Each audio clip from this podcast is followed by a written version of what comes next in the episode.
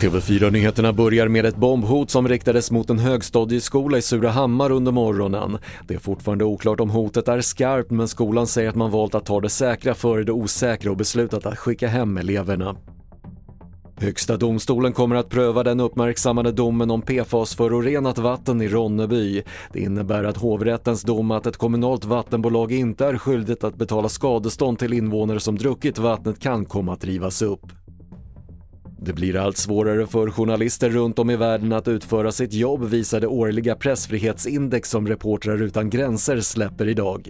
Sverige halkar ner en placering till fjärde plats och en orsak bedöms vara nya lagen mot utlandsspioneri som trädde i kraft vid årsskiftet.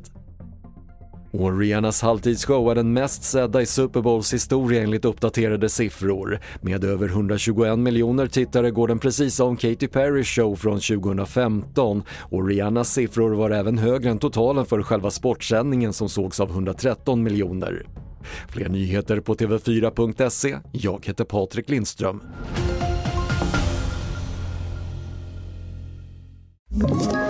Ett poddtips från Podplay.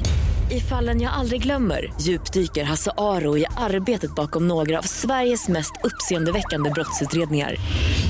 Går vi in med hemlig telefonavlyssning och, och då upplever vi att vi får en total förändring av hans beteende. Vad är det som händer nu? Vem är det som läcker?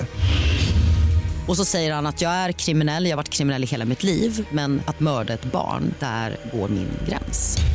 Nya säsongen av Fallen jag aldrig glömmer på Podplay.